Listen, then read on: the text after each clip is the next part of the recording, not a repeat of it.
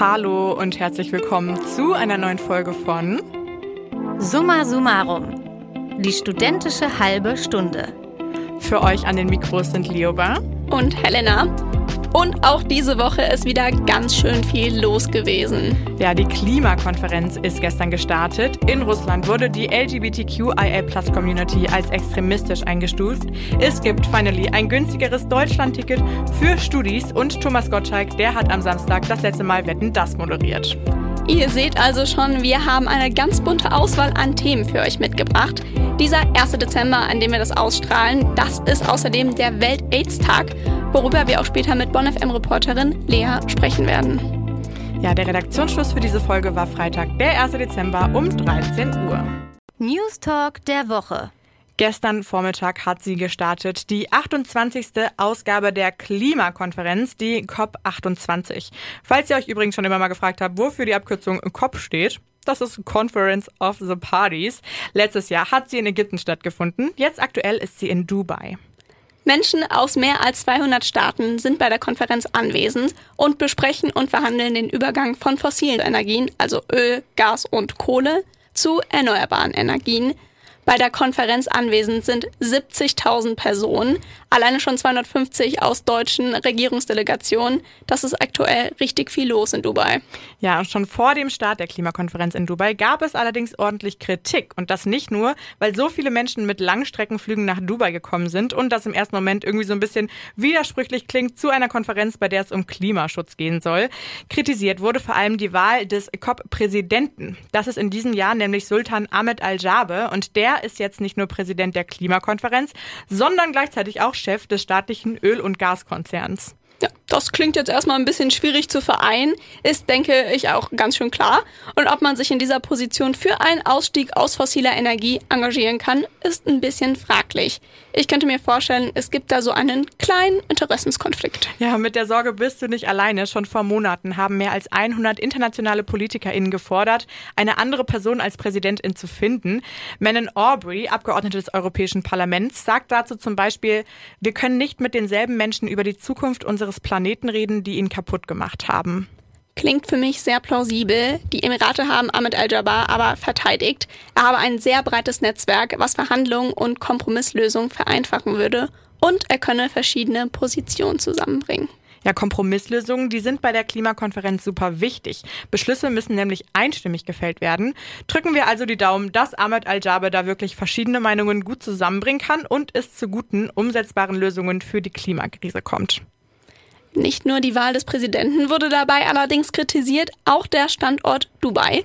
KritikerInnen befürchten, dass die Emirate mit der Austragung der Konferenz einfach nur ein positives Bild nach außen zeichnen wollen, Greenwashing also klar, und damit dann langfristig den wirtschaftlichen Standpunkt verbessern wollen. Ja, dabei darf man nicht vergessen, dass die Vereinigten Emirate ihren Reichtum vor allem durch Erdöl aufgebaut haben. Ein Problem ist außerdem, dass vor Ort Massendemonstrationen komplett verboten sind und dadurch auch ein Druckmittel auf die Konferenz einfach fehlt. Wir kennen das schon aus Ägypten aus dem letzten Jahr. Es sind nur kleinere Demonstrationen auf dem UN-Gelände genehmigt worden ganz schön viele Kritikpunkte erstmal, aber um das Ganze auch mal ein bisschen von der positiven Seite zu betrachten, der Start gestern hat schon ziemlich vielen Menschen Hoffnung gegeben. Und zwar, weil es direkt positive News zum Katastrophenfonds gab. Was genau ist denn der Katastrophenfonds? Ja, der Fonds, der soll Klimaschäden in besonders bedürftigen Staaten ausgleichen. Er wurde bei der letzten Konferenz letztes Jahr in Ägypten beschlossen. Bisher ist da aber noch gar kein Geld rein eingezahlt worden. Das ist generell ein bisschen schlecht für einen Fonds und das ändert sich jetzt. Sowohl Deutschland als auch die Vereinigten Arabischen Emirate haben nämlich gestern direkt nach der Eröffnung gesagt, sie würden jeweils 100 Millionen Dollar in den Fonds einzahlen. Entwicklungsministerin Svenja Schulze äußert sich gegenüber der Tagesschau darüber sehr erfreut dass jetzt Deutschland und die Vereinigten Arabischen Emirate zusammen diesen Fonds auf den Weg bringen, das ist ein starkes Signal an die Weltgemeinschaft, dass wir gemeinsam Lösungen finden können, dass gemeinsam Solidarität mit denen, die am stärksten von dem Klimawandel betroffen sind, möglich ist. Bisher sollen die Staaten ja nur auf freiwilliger Basis einzahlen. Die Hoffnung ist jetzt aber, dass die anderen Staaten durch das Versprechen und Vorpreschen von Deutschland und den Emiraten jetzt ein bisschen unter Zugzwang stehen. Deswegen war das gestern zum Start der Konferenz ein starkes Zeichen. Viel Hoffnung also zum Start der Klimakonferenz in Dubai. Wohl sowohl der Standort Dubai als auch die Wahl des Präsidenten für die Konferenz im Vorhinein stark kritisiert wurde. Wir sind jetzt erstmal gespannt, was die Verhandlungen in den nächsten zwei Wochen noch so mit sich bringen werden. Russland stuft die queere Community als extremistisch ein.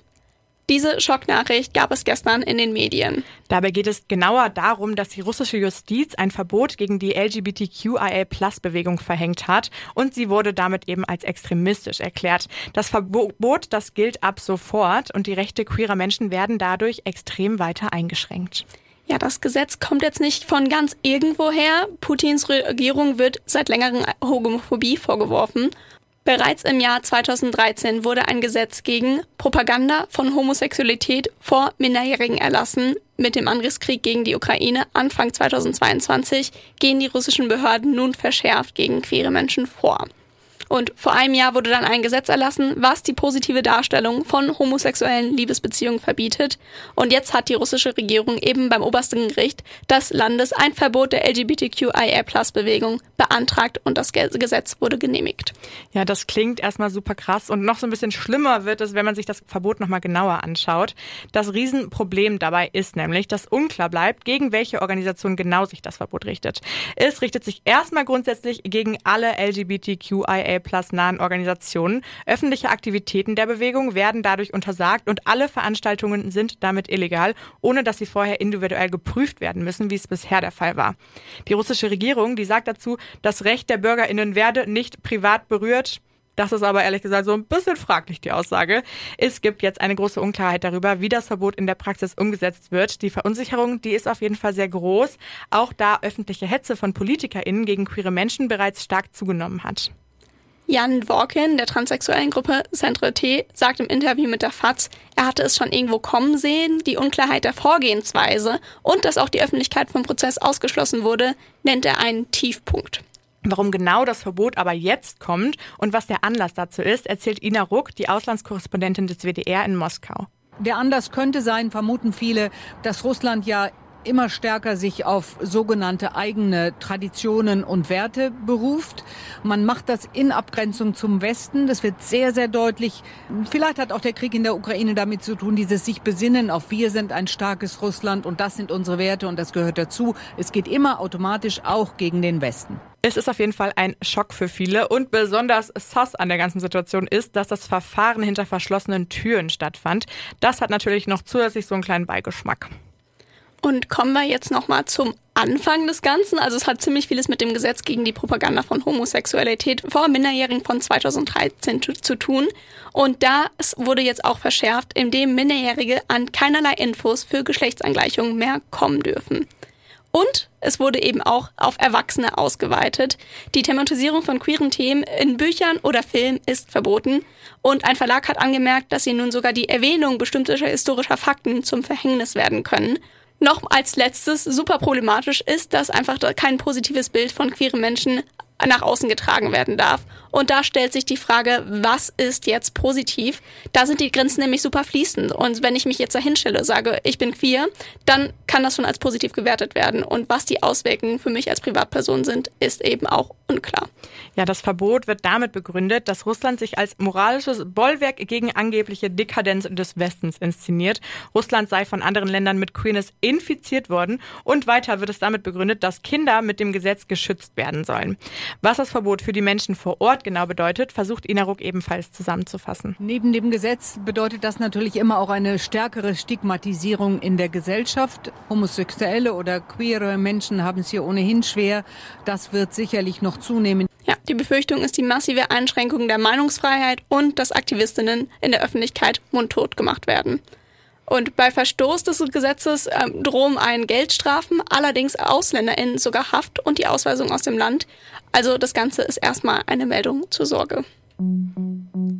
Am Montag wurde es finally beschlossen und sehr viele Studis in Deutschland können erstmal aufatmen. Ab dem nächsten Sommersemester gibt es das Deutschlandticket für Studierende günstiger und zwar für 29,40 Euro im Monat. Das bedeutet dann auch, dass der Semesterbeitrag so ein bisschen günstiger wird und dass das Ticket nicht mehr nur für NRW, sondern für ganz Deutschland gilt. Good News auf jeden Fall, aber das hat jetzt schon ein bisschen gedauert. Das Deutschlandticket gibt's ja schon seit Mai und genauso lange gibt's auch die Forderung danach, dass es für Studis günstiger werden soll. Bisher zahlen wir ca. 35 Euro pro Monat für unser Semesterticket, was dann aber auch nur für NRW gilt. Und vergleicht man das jetzt mal mit dem Deutschlandticket, das 49 Euro kostet, ja, dann merkt man schon, das Ganze ist ein bisschen unfair. Ja, genau. Und dazu kommt dann auch noch, dass wir als Studis ja normalerweise auch nicht die Wahl haben, ob wir das Semesterticket haben wollen oder nicht. Das Ticket, das ist als Solidarmodell aufgebaut und ist ursprünglich deshalb günstiger, weil es eben alle haben, aber nicht alle gleich viel nutzen. Ebenso ein Solidaritätsprinzip. Der Plan geht so aber jetzt nicht mehr auf. Deswegen haben in den letzten Monaten ganz viele Studierendenvertretungen das Semesterticket gekündigt. Tatsächlich auch aus Angst vor Klagen. Viele hatten jetzt das Gefühl, dass Studis beim Thema Deutschland-Ticket vergessen wurden. Jetzt gibt es nach langer Zeit nun eine Lösung, aber ich persönlich muss gestehen, ich habe gar nicht so viel von den Verhandlungen mitbekommen. Ja, da geht's mir ähnlich und das kritisiert auch das Deutsche Studierendenwerk. Studis wurden nämlich nicht wirklich in die Verhandlungen mit einbezogen. Das soll sich das nächste Mal auf jeden Fall ändern, wenn es nach dem Studierendenwerk geht. Klingt sinnvoll. Jetzt also erstmal 29,40 Euro. Das ist ja eine bisschen krumme Zahl. Was steckt dann dahinter? Wie kommt es auf den Betrag? Ja, das sind genau 60 Prozent des vollen Preises. Und durch diese 60 Prozent Regelung gibt es auch jetzt schon die Angst, dass der Ticketpreis schnell steigen wird. Die 49 Euro, die sind nämlich nur bis Mai nächsten Jahres gesichert. Danach wird das Deutschlandticket vermutlich teurer und damit dann auch das Semesterticket. Jana Reif ist AStA-Vorsitzende hier in Bonn und fasst die Ergebnisse folgendermaßen zusammen. Also die Kritik ist eben diese Kopplung an das Deutschlandticket. Das heißt, es wird auf unabsehbare Zeit unabsehbar teuer, ähm, beziehungsweise teurer als es jetzt ist. Und wir bezweifeln eben, dass sich damit studentische Mobilität oder auch das Semesterticket retten lassen. Diese Kopplung finden wir nicht gut. Ja, dem kann ich mich auch nur anschließen. Vor allem, wenn man ja irgendwie noch gar nicht weiß, wo genau das preislich überhaupt hingehen soll. Besonders cool an dem Semesterticket, was mir persönlich immer sehr gut gefallen hat, ist, dass man abends und am Wochenende eine andere Person oder auch ein Fahrrad, je nachdem, mitnehmen konnte. Bleibt das denn bestehen oder gibt es da auch jetzt Abzüge? Das ist leider noch nicht so ganz klar. Der ÖPNV, der ist nämlich Ländersache und die Asten, die müssen jetzt im nächsten Schritt selber mit den Verkehrsunternehmen die Konditionen aushandeln. Wie das in Bonn abläuft, das erklärt Jana Reif so. Also unser Verhandlungspartner ist da ja ähm, oder sind da die Stadtwerke Bonn und als wir davon gehört haben, dass es jetzt ein studentisches Ticket gibt, haben wir den auch direkt geschrieben und gesagt, hey, wir wollen gerne mit euch sprechen, wir würden gerne verhandeln, am besten schon gestern. Ähm, und jetzt haben wir am Dienstag unseren ersten Verhandlungstermin und sind sehr gespannt, wie das da wird. Aber ich kann mir nicht vorstellen, dass es da allzu große Schwierigkeiten gibt, weil in der Vergangenheit, ähm, ja, kamen wir eigentlich immer auf einen grünen Zweig. Hier klingt Jana Reif zumindest schon mal sehr zuversichtlich. Wichtig zu erwähnen wäre aber noch, dass die Regelungen explizit nur für Studierende gelten. Azubis, FSJlerInnen und SchülerInnen sind von diesen einheitlichen Regelungen, die ab dem nächsten Sommersemester gelten, ausgenommen.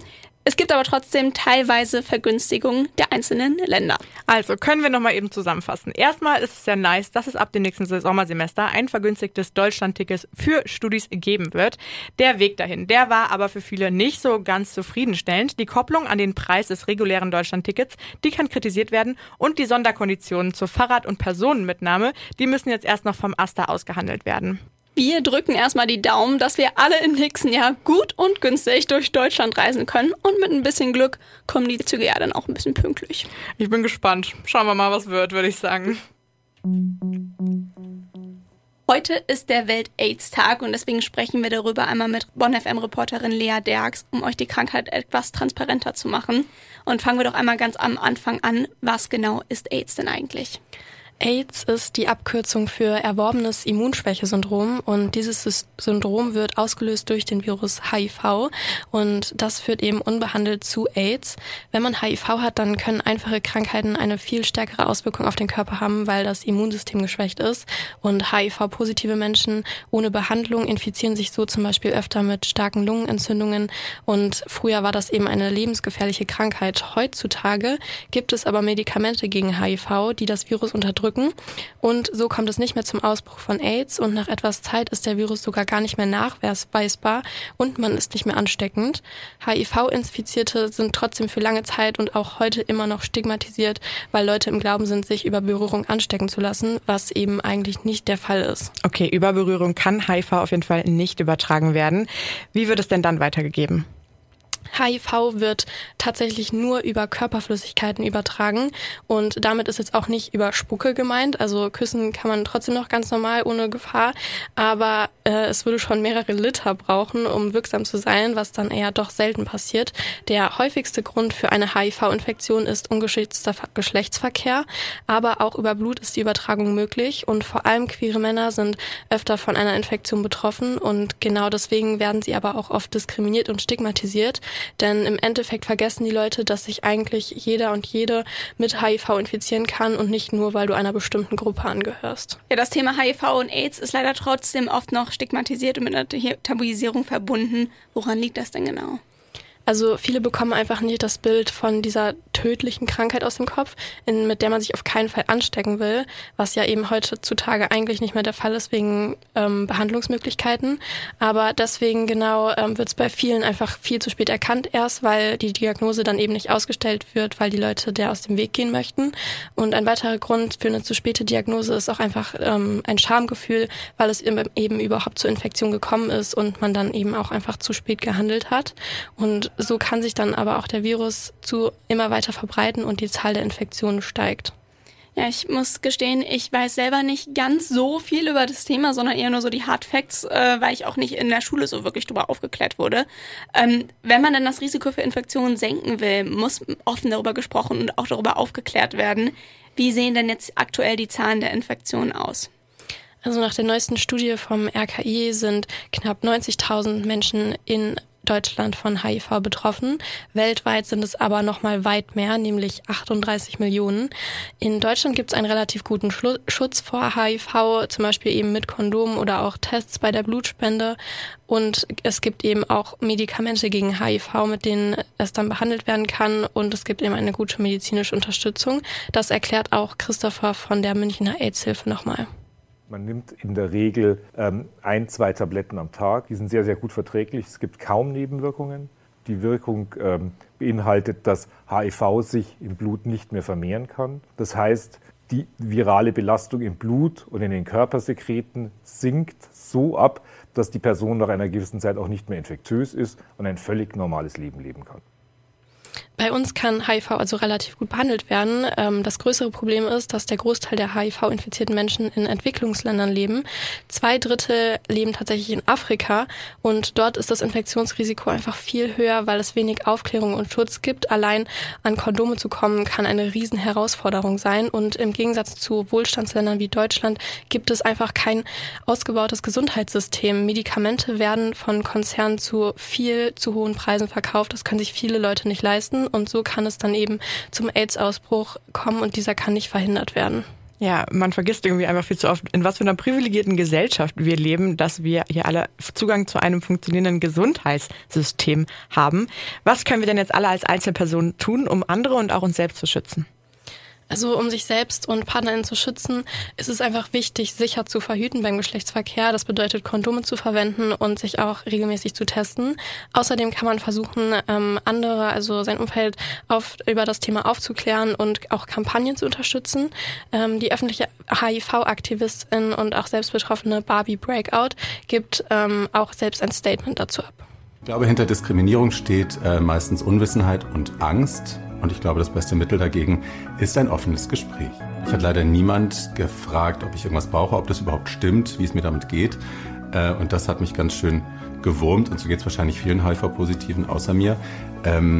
Redet doch gerne bitte mit uns und nicht über uns. Es ist also wichtig, ähm, nicht nur die Infektion vorzubeugen, sondern eben auch mit HIV-positiv Getesteten ähm, zu reden, sie zu unterstützen und dann so auch Vorurteile abzubauen. Ähm, so erweitert man dann ja auch sein eigenes Wissen und zeigt eben, dass die Krankheit nicht den Wert einer Person vermindert oder ihr einen Stempel auferlegt. Ihr merkt auch, über das Thema zu sprechen ist enorm wichtig. Also versucht gerne die Menschen in eurem Umfeld darüber aufzuklären und euch selbst besser zu informieren. Unter weltaidstag.de findet ihr kostenloses Infomaterial und wir haben euch auch einen Link in die Beschreibung gepackt. Danke an unsere Bonn FM-Reporterin Lea Derks für die Aufklärung zum heutigen Welt-Aids-Tag. Außerdem 36 Jahre. Das ist ein Zeitraum, in dem die Elbphilharmonie sogar mit Verzögerung zweimal gebaut werden kann und 36 Jahre lang ist auch der Zeitraum, in dem Thomas Gottschalk Wetten das moderiert hat. Seit Samstagabend ist damit aber nun wirklich Schluss, so heißt es zumindest. Vor 12 Millionen ZuschauerInnen wurde die Show zum letzten Mal mit Thomas Gottschalk ausgestrahlt. Das ist eine mega hohe Einschaltquote. Der Marktanteil der Show, der liegt damit bei 50 Prozent. Also die Hälfte aller TV-ZuschauerInnen haben zum Zeitpunkt Wetten das geguckt. Und interessant dabei auch, dass weit über die Hälfte der ZuschauerInnen noch recht jung waren. Recht jung bedeutet allerdings in dem Fall, dass sie noch nicht in Rente waren. Gottschalk nennt für seinen Rücktritt zwei Gründe, weswegen er aufhört. Und der erste wäre, er will nicht mehr, dass man ihn seine eigenen Gäste erklären muss. Also da kommen junge Stars und ihm wird erstmal gesagt, hey, diese Person macht das und das. Und da gibt es aber auch noch einen zweiten Grund. Der zweite Grund ist natürlich der, dass ich, und das muss ich wirklich sagen, immer im Fernsehen das gesagt habe, was ich zu Hause auch gesagt habe. Inzwischen rede ich zu Hause anders wie im Fernsehen. Und das ist auch keine dolle Entwicklung. Und bevor hier irgendein verzweifelter Aufnahmeleiter hin und her rennt und sagt, du hast wieder einen Shitstorm hergelabert, dann sage ich, dann sage ich lieber gar nichts mehr. Ja, dann sagt er lieber nichts. Äh, als Moderator, der seit knapp 40 Jahren moderiert, klingt das erstmal nach einem gekränkten Ego. Das Problem dabei ist aber, dass dieser Satz sehr mehrheitsfähig ist und die ganze Ich darf nichts mehr sagen Fraktion, dass er dieser zustimmt. Auf Insta und Co. geht im Kontext Wetten das jetzt aber jemand ganz anderes viral. Das ist nicht Thomas Gottschalk, es ist vor allem Shirin David. Und wie das jetzt auch zusammenhängt, das erklären wir euch jetzt. Ja, Shirin David war für eine Live-Performance in der Show und wurde dann auf die Couch zu Thomas Gottschalk gebeten. Und ab da an gab sie so ein bisschen Konter. Erzähl mir ein bisschen was von dir, Shirin. Ich bin ja neu im Geschäft, in deinem Geschäft zumindest. Ja, du hast ja mal gesagt, Influencer gehören nicht auf deine Couch und ich muss sagen, es ist sehr gemütlich hier. ich habe nicht gesagt, dass Influencer. Nein, nein, nein, Moment. Ja, Thomas Gottschalk war von dieser Aussage nicht so ganz amüsiert, hat das Ganze aber ein bisschen gut überspielt. Es ging dann aber noch weiter. Äh, was für Opern magst du gerne? Dass du ein Opernfan bist, hätte ich dir nicht angesehen. Warum nicht? Ich weiß auch nicht. Ich bin, du weißt ja, ich hätte ja auch die Feministin nicht angesehen. Warum denn nicht? Ja, weil ich. Weil ich gut aussehe. Ja, daraufhin erklärt Shirin David Thomas Gottschalk erstmal das kleine Einmal-Eins vom Feminismus und dass man auch hübsch aussehen kann und feministisch aktiv sein kann. Wer hätte das gedacht? Die Meinungen zu Shirins Verhalten gehen dabei aber teilweise auseinander und einige sagen unter Instagram-Kommentaren, weil das Ganze live ausgestrahlt wurde, ist es respektlos Thomas Gottschalk gegenüber. Andere sagen aber wieder, Thomas Gottschalk hat es auch einfach nicht anders verdient. Ja, der Moderator, der ist ja leider schon so ein bisschen bekannt für übergriffiges und sexistisches Verhalten. Küsschen links, Küsschen rechts und so ein bisschen die ein oder andere zu nahe Berührung hat er in, den letzten, in der letzten Zeit zumindest gegenüber jüngeren Frauen schon einmal eingestellt. Seine Aussagen sind aber oft noch immer super problematisch. Aber eine oder in seinem Fall leider auch mehrere problematische Aussagen kommen wie so oft nicht alleine. Und auch auf Sexismus beschränkt sich der Moderator nicht. Thomas Gottschalk diskriminiert am letzten Samstag auch Menschen mit Behinderung. Ein Junge im Rollstuhl gibt eine Wette ab und so geht der Moderator damit um. Sag mal, du sitzt im Rollstuhl, aber du bist ein aufgewecktes und lustiges Kerlchen. Man hat das am Anfang gar nicht richtig gemerkt, dass du ja am Rollstuhl den ganzen Tag gefesselt bist. Was hast du für eine Krankheit? Ja, Thomas Gottschalk fokussiert sich nur auf die Behinderung des Jungen und spricht das auch sofort an und jemand direkt in der Öffentlichkeit auf seine Diagnose anzusprechen und das noch vor einem Millionenpublikum, das geht natürlich gar nicht. Ja, und so problematisch Thomas Gottschalks Aussagen auch sind, er trägt auch noch nicht die alleinige Verantwortung. Das ZDF, die öffentlich-rechtlichen und privaten Medienanstalten, die tragen genauso die Verantwortung über die Entscheidung, wen sie als ModeratorInnen einstellen. Thomas Gottschalk ist aber eben nun mal seit 36 Jahren Moderator der TV-Show gewesen und alle ProduzentInnen sollten eigentlich wissen, worauf sie sich mit ihm einlassen. Schätzungsweise sind sie sich ja Reichweite mit dem Sender sehr wohl bewusst und es geht wahrscheinlich ganz klar einfach nur um die hohen Einschaltquoten und weniger darum, welche Werte vermittelt werden und so eben auch reproduziert werden können. Ja, hier kann man sich wieder die Frage stellen, wie kann es sein, dass jemand 36 Jahre lang ungefiltert quasi moderiert? Ja, wir sind gespannt, wie das Ganze mit Wetten das nun weitergeht. Wer kommt als nächstes dran? Oder kommt er vielleicht nochmal in zehn Jahren zurück. Schon gehört? Gestern Abend lief die 1 Live Krone, Deutschlands größter Radiopreis. KünstlerInnen können da in verschiedenen Kategorien Preise oder eben Kronen gewinnen. Ich habe es mir angeschaut und ich muss sagen, es gab schon den ein oder anderen bisschen cringigen Moment. Das war aber vor allem, um es mit Freundinnen zu schauen, trotzdem auch sehr funny. Man könnte vielleicht so ein kleines Trinkspiel draus machen. Das geht natürlich auch ohne Alkohol. Oder sich einfach darüber freuen, dass gefühlt die gesamte deutsche Musikszene im Publikum sitzt und man da ab und zu so einen Blick erhaschen kann. Ja, da stellt sich natürlich auch mir die Frage, wann gibt es denn die Bonn FM Krone? Dream big, würde ich sagen. ja, bis dahin müssen wir wahrscheinlich und ihr auch noch ein bisschen warten. Aber die 1 Live Krone gibt's auf YouTube so lange und beim WDR zum Nachschauen. Heute ist ja der 1. Dezember. Das heißt, ab heute darf jeden Morgen ein Türchen vom Adventskalender geöffnet werden. Falls ihr so traurige Gestalten seid wie ich und selber gerade keinen Adventskalender besitzt, haben wir noch ein paar kostenlose Last-Minute-Empfehlungen für euch. Ja, es gibt Podcast-Adventskalender, zum Beispiel von Zeitverbrechen. Das klingt jetzt erstmal nicht so super weihnachtlich, aber vielleicht ist das ja schon was für euch. Ansonsten haben auch die drei Fragezeichen einen Hörspiel-Adventskalender und zu guter Letzt natürlich der äh, Number One-Tipp, der Bon FM Adventskalender auf Instagram. Da gibt es jeden Tag ein Türchen auf unserem Account at bonfm. Ja, da sehe ich mich, muss ich sagen. Das war's aber auch schon wieder mit der aktuellen Folge Summa Summarum. Vielen Dank an euch fürs Zuhören. Nächste Woche sind an dieser Stelle Thea und Laura für euch da. Macht's gut und bis bald. Tschüss. Summa Summarum, ein Podcast von Bonn FM. Schon abonniert?